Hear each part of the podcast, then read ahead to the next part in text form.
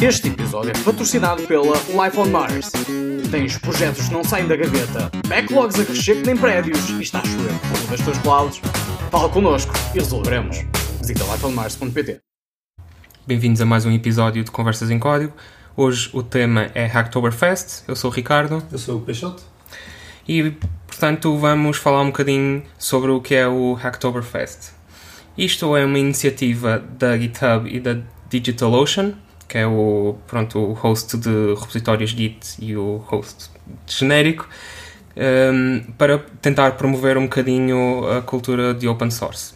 Estas duas empresas juntaram-se e durante o mês de outubro, isto o Hacktoberfest é um trocadilho com o Oktoberfest, lá das cervejas, e programador gosta de cervejas, regra geral.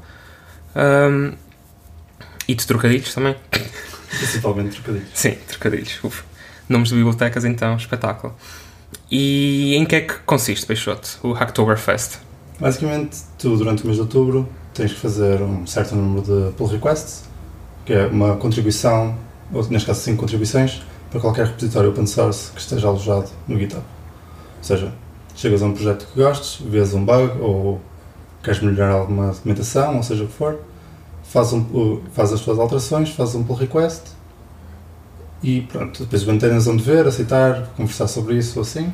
Mas se chegar ao fim do mês de outubro e tu fizeres 5 destes, tens direito a uma t-shirt. Uma t-shirt e stickers. E é importante dizer que não é preciso o pull request ser aceito, basta ser válido. E a definição de válida é bastante abrangente.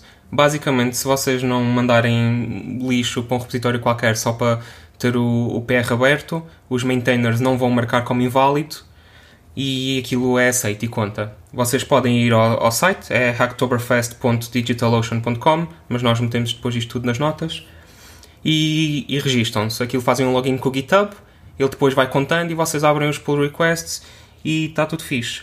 Uh, a minha sugestão normalmente é eu uso uma biblioteca qualquer e, por exemplo, vou ver a documentação e vejo algum erro. Até pode ser um erro de gramática, um erro de um typo vou ao repositório e pumbas. Pronto, isso normalmente é assim a maneira mais fácil, porque documentação mesmo técnica já é preciso algum contexto do projeto e documentação tipo guias e assim também normalmente os projetos já têm uh, algum algum contexto que é necessário. Se uh, alguém quiser contribuir e não souber muito bem onde começar, no site tem sugestões. Vocês fazem um bocadinho de scroll e tem lá projetos sugeridos que são uh, normalmente projetos que a GitHub e a DigitalOcean já entraram em contacto e então vai haver um mínimo de suporte a quem quiser fazer por request e seja novo a estas andanças. Sim, muitos projetos o que fazem é criar uma tag nos issues, uh, dizer Hacktoberfest, e normalmente esses são mais orientados a, a malta que quer participar nesta iniciativa. Yeah. Nós uh, tivemos a preparar uns quantos no, nos repositórios do Ember, uh, na documentação e assim, e em alguns add-ons exatamente para isso. Assim, normalmente tem uma descrição relativamente uh, descritiva do que é preciso fazer, com, com os passos e assim, mesmo para as pessoas poderem pegar e andar para a frente. Isso é fácil. Yeah. Um, durante este mês costumam haver eventos onde as pessoas juntam-se para fazer pull requests especificamente por causa da iniciativa e para terem um bocado de apoio.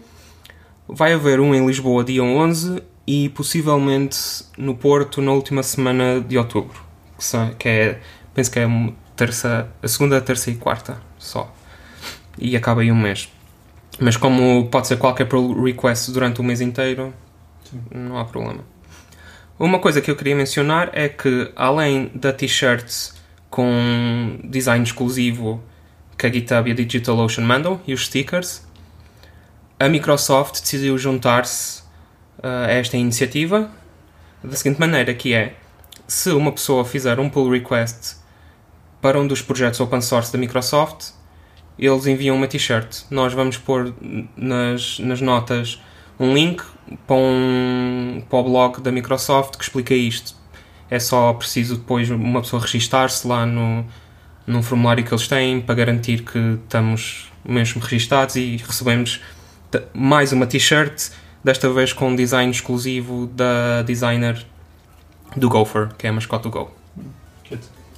Pronto, olha, uh, vamos ver como é que corre e, e se correr bem, se calhar voltamos a falar disto. Obrigado e até à próxima. Até à próxima.